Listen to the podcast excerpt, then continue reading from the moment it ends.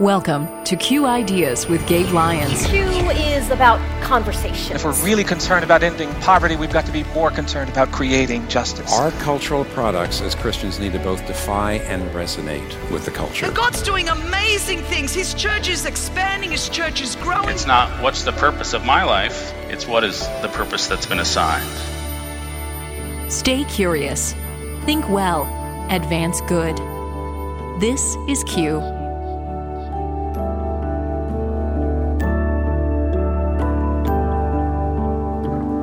human nature provides this great uh, foundation for belief in God that by virtue of just being humans and having the kind of minds we have, uh, we've got a certain receptivity to the divine.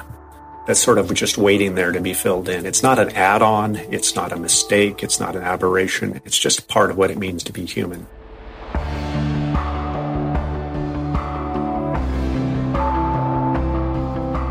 Welcome to Q Ideas with Gabe Lyons on Faith Radio. I'm Paul Perot, and it's good to have you along as we continue this series of special shows as we think through issues of science and virtue around some of the hard issues of our times.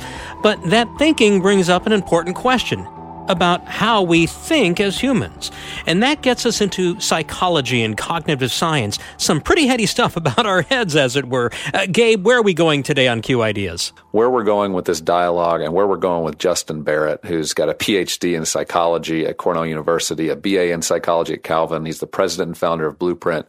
1543, but more importantly, he practically is going to help us understand cognitive science.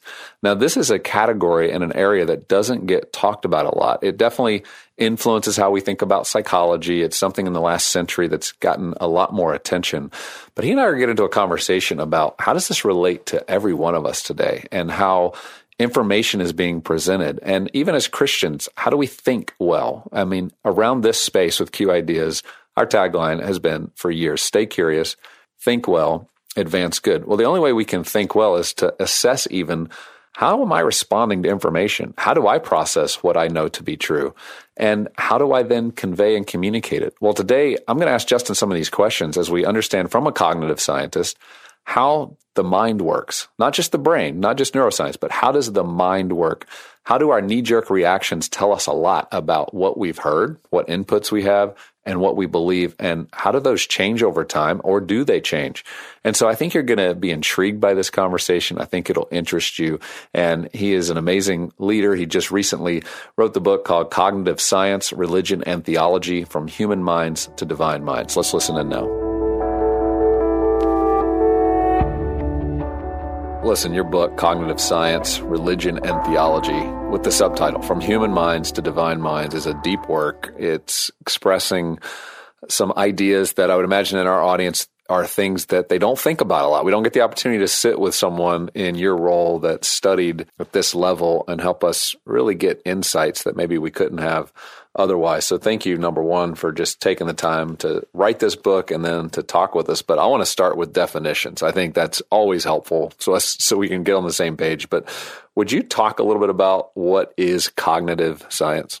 Sure. Uh, the short definition is cognitive science is the science of the mind. How does the mind work? How do we think, form ideas, beliefs, uh, perceive the world? Uh, use language, problem solve, and all that good stuff. So, how does the mind work? And that's different than what most people are becoming more familiar with is neuroscience. And talk about the differences of those two subject areas. Sure. So, the neuro, neuroscience is the study of the brain, neurons, and how they work.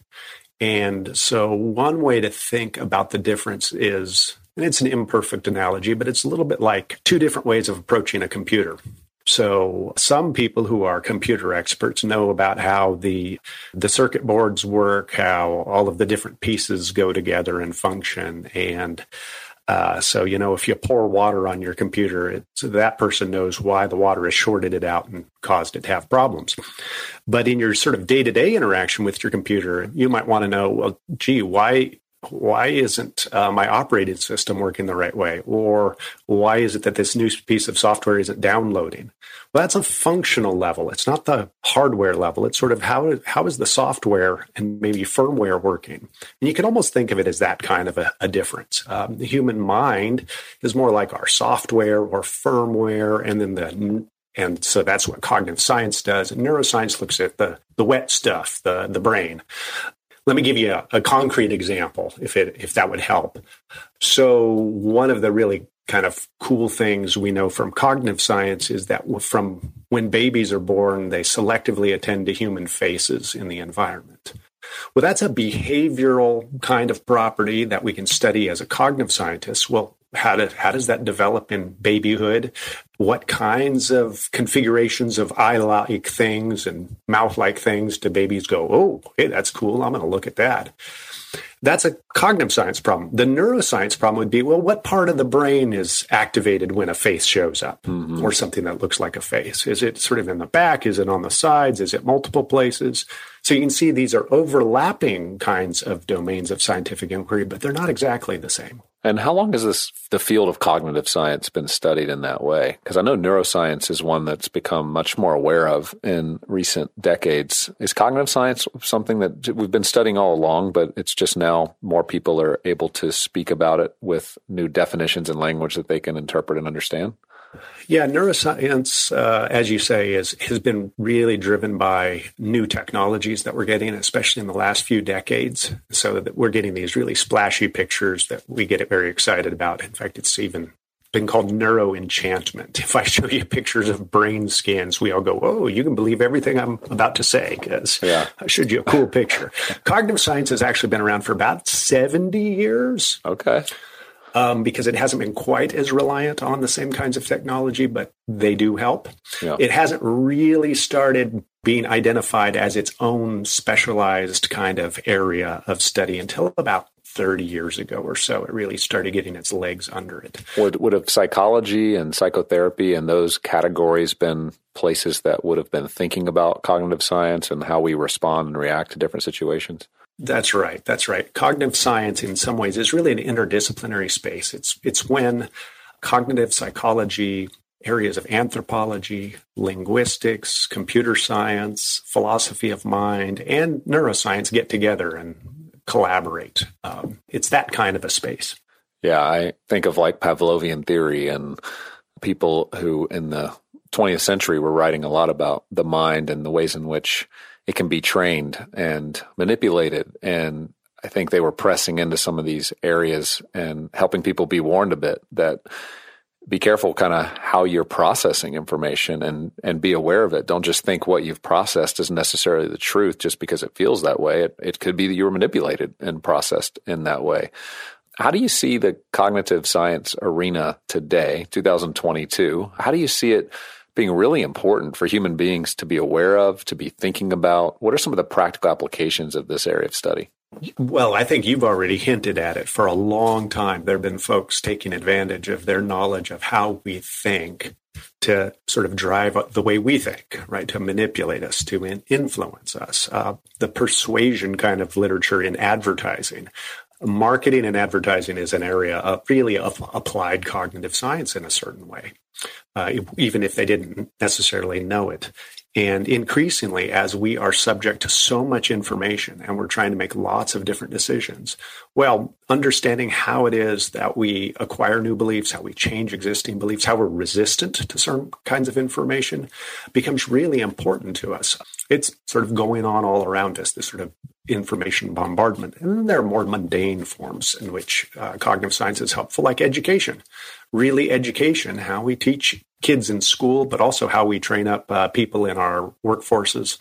Yeah. Well, that's that's applied cognitive science as well. How do we get them to acquire new skills, new insights, new techniques? Yeah, I know our listeners know I've referenced Neil Postman a lot, someone who wrote the book Amusing Ourselves to Death. And oh yeah, that's a good book. You know, and he wrote a book called uh, Building a Bridge to the 18th Century, where he talks a lot about education. And he talks about our kids and how much in our schools we do not teach them how to ask questions we teach them answers, but the curiosity side, the question asking is how we learn how to critically think. And that there's been a shift in that in the last many decades to where people are no longer learning how to think for themselves. They're just being fed information. Do you have concerns about that as you look at the current state of our society? And how much would you say that the need for critical thinking, using our minds to think through things, is a lost skill It does concern me a lot. Uh, we've adopted something like a uh, almost a uh, I don't know it's almost a timber mill kind of uh, view of educating children where we just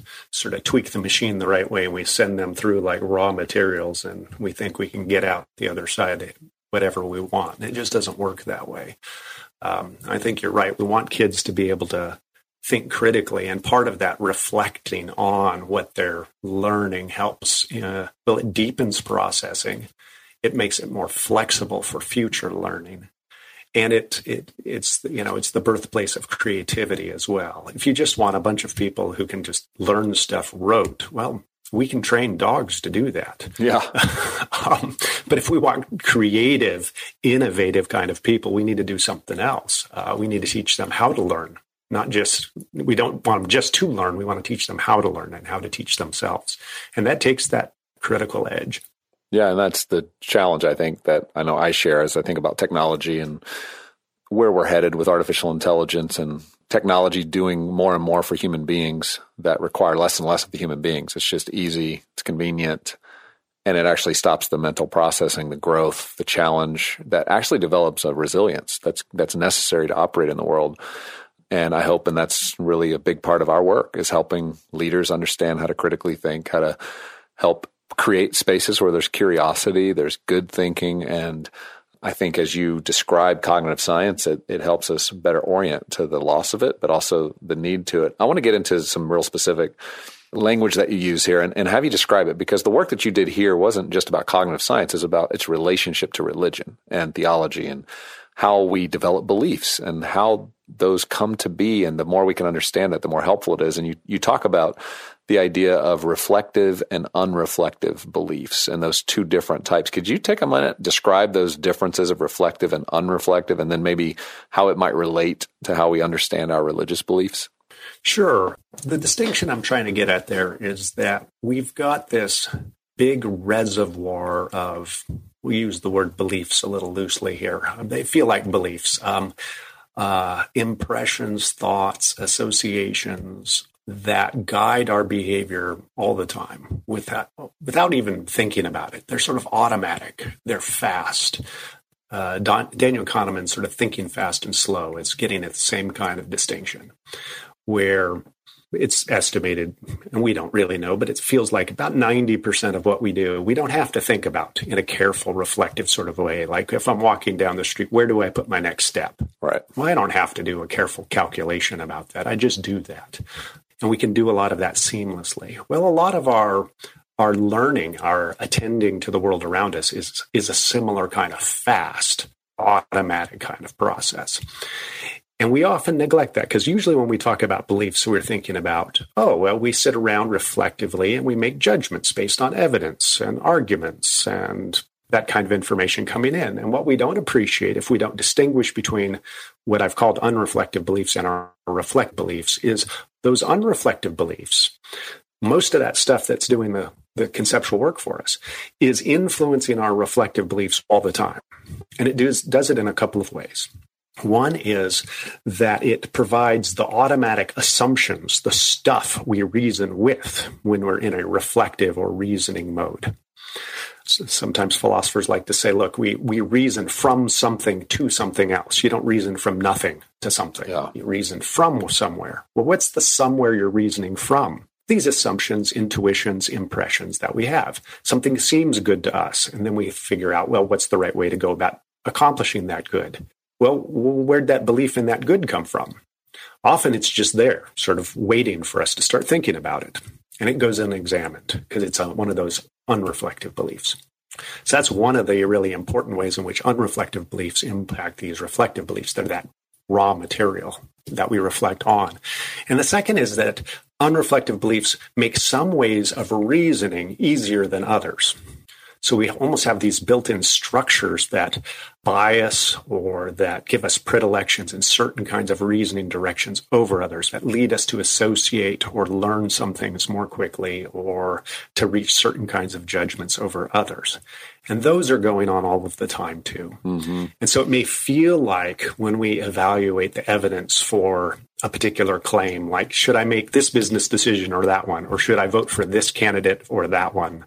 It might feel like I'm really carefully thinking through all the facts of the matter. And that's all. I'm just, just the facts, you know, we're Sergeant Friday or something. But that's not what's going on. There's what's called motivated cognition. We have all of this other unreflective beliefs feelings, processing tendencies, and so forth that are going to nudge us in one direction or another. And if we're not aware of those, and those turn out to be vicious in some way, or uh, that's a strong word, but it just means it's a vice of some sort. It's, you know, not good thinking.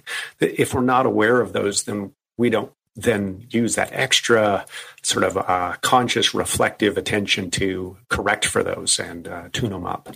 Yeah, that's such a good description. I hope our listeners are following all that because I think what it speaks to is these natural biases that we have that we assume are not biases at all, but just truth, right?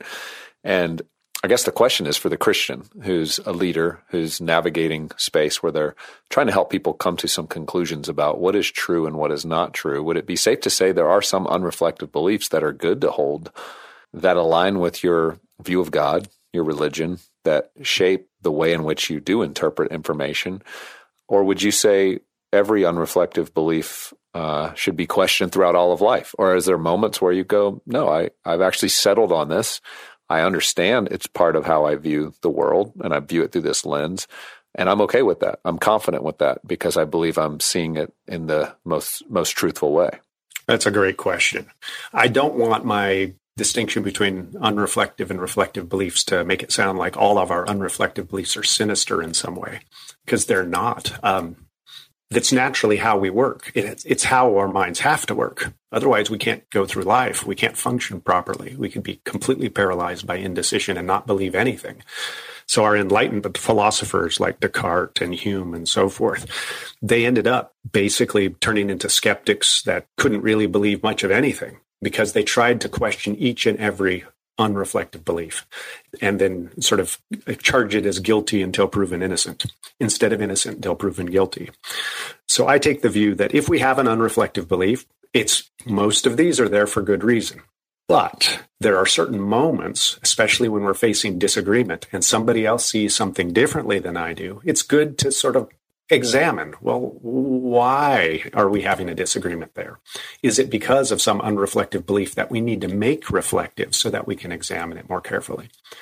Once we've examined those reflective beliefs then we can say okay i reflected on it. I'm good with it.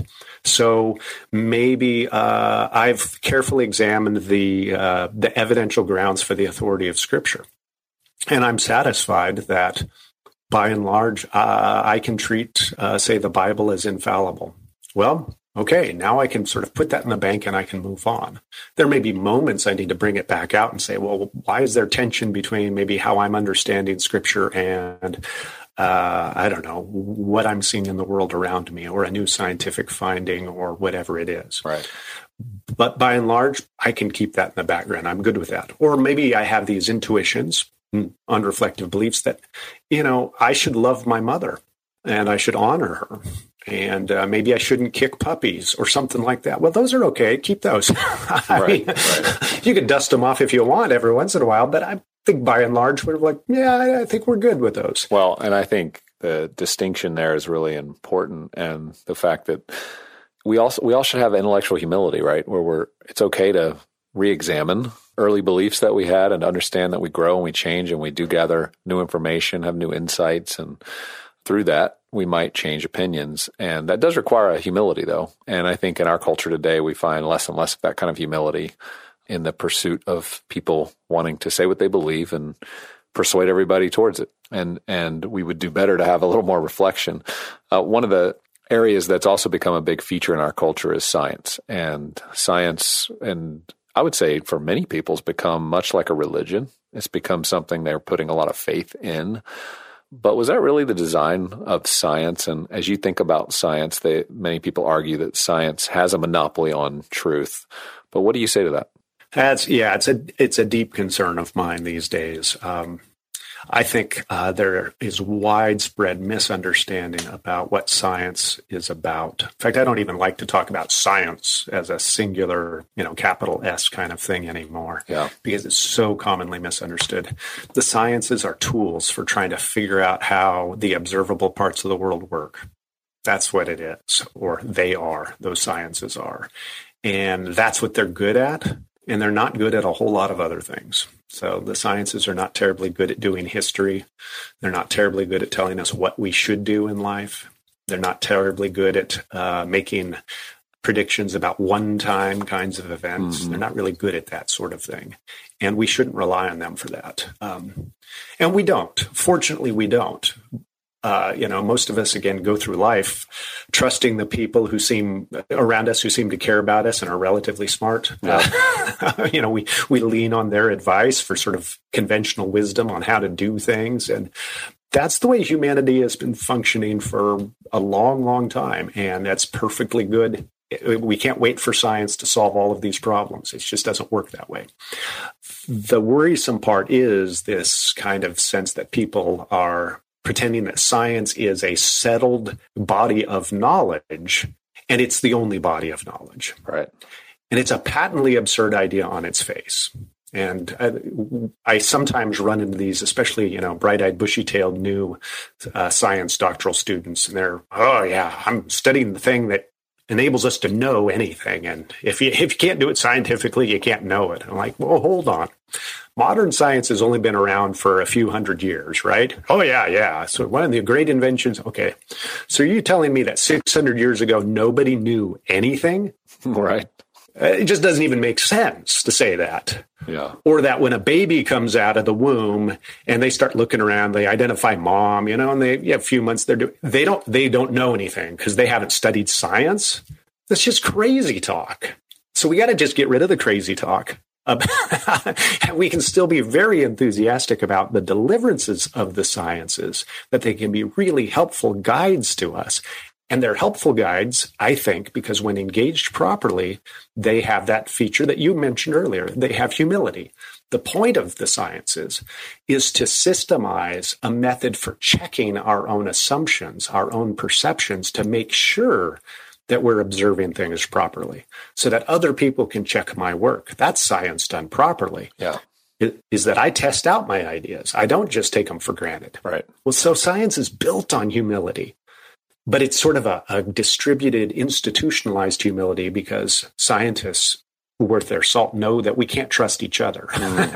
Mm-hmm. right? Uh, we've got we we scientists have our own biases predilections agendas and so forth. And so we need each other to check us we're really good at catching other people's mistakes. They're good at catching ours. So together we can go forward a little faster and better. Well, and I know that over the last couple of years has become quite a subject of conversation in the sciences, especially in the medical world of evaluating viruses and how they work and how they function and lots of opinions. We've had conversations at our events specifically related to the, the need for science to have open dialogue, that when that dialogue starts to shut down, and you're not able to challenge one another, learn from one another, critique work, uh, offer different opinions and perspectives, it really shuts down the beauty and the value of science for our communities. And so, um, I hope to see that get back to the fore uh, in the coming coming days. Well, finally, you know, you do this work, you study, you research. Obviously, this is what you teach and understand so well. Um, it can become a little bit like a, a job, right, or a chore. But I, I'm just curious for you, how has your study of all of this given you hope for the future, maybe impacted your own personal view of God and faith? Why I love working in this sort of cognitive science of religious thought area is I've got to learn a little more, a little more fine grained way how it is that human nature provides this great uh, foundation for belief in God that by virtue of just being humans and having the kind of minds we have, uh, we've got a certain receptivity to the divine that's sort of just waiting there to be filled in. It's not an add on, it's not a mistake, it's not an aberration, it's just part of what it means to be human. And I just think that's a really exciting and powerful thing. And it helps me see sort of God's relationship with humanity in a different kind of way. It makes me think of faith in a different kind of way. Um, and it gives me hope that if others can see the utility of the sciences in working in even these spaces that we think that many of those of us who are believers find a little bit sensitive, like our, our very belief in God, we can see that the sciences are actually really valuable tools for people of faith. They're valuable tools for even theological inquiry. Yeah. And that we, as Christ followers, for instance, will see going into the sciences as a, a, a divine vocation. It's our, for some of us, our way of living into the kingdom of God on this earth. And that's an exciting hope for me. Again, thank you for listening to Q Ideas with Gabe Lyons this week and Gabe's conversation there with psychologist Justin Barrett, founder of Blueprint 1543, helping us understand how we think and hopefully helping us to understand how we can think better. After all, Gabe, that is so important for the Q community where we want everyone, especially leaders, to stay curious, think well, and advance good. This subject's going to be really important, really important for uh, leaders to understand and to start to engage and to understand um, more about how we've been designed to think and how to how to use that for good, not for evil. Yes, exactly. So, as we wrap up today's show, Gabe, another in this special series on science and virtue, thank you for your work in bringing these conversations to us. I, I, enjoy listening to these experts who go so deep into these amazing, beautiful categories. They commit their whole life to trying to help all of us better understand a concept that is really complex and the ability to simplify it so that we could listen today and we could learn and we could be encouraged and we could evaluate our thoughts and how we process and discuss is something I hope that encouraged you. And as you head out into this week, I hope you have a wonderful week. Keep thinking well.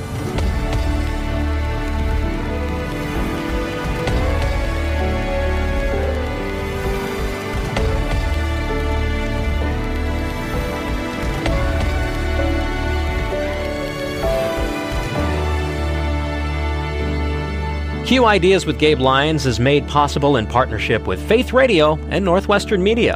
Thanks again for listening.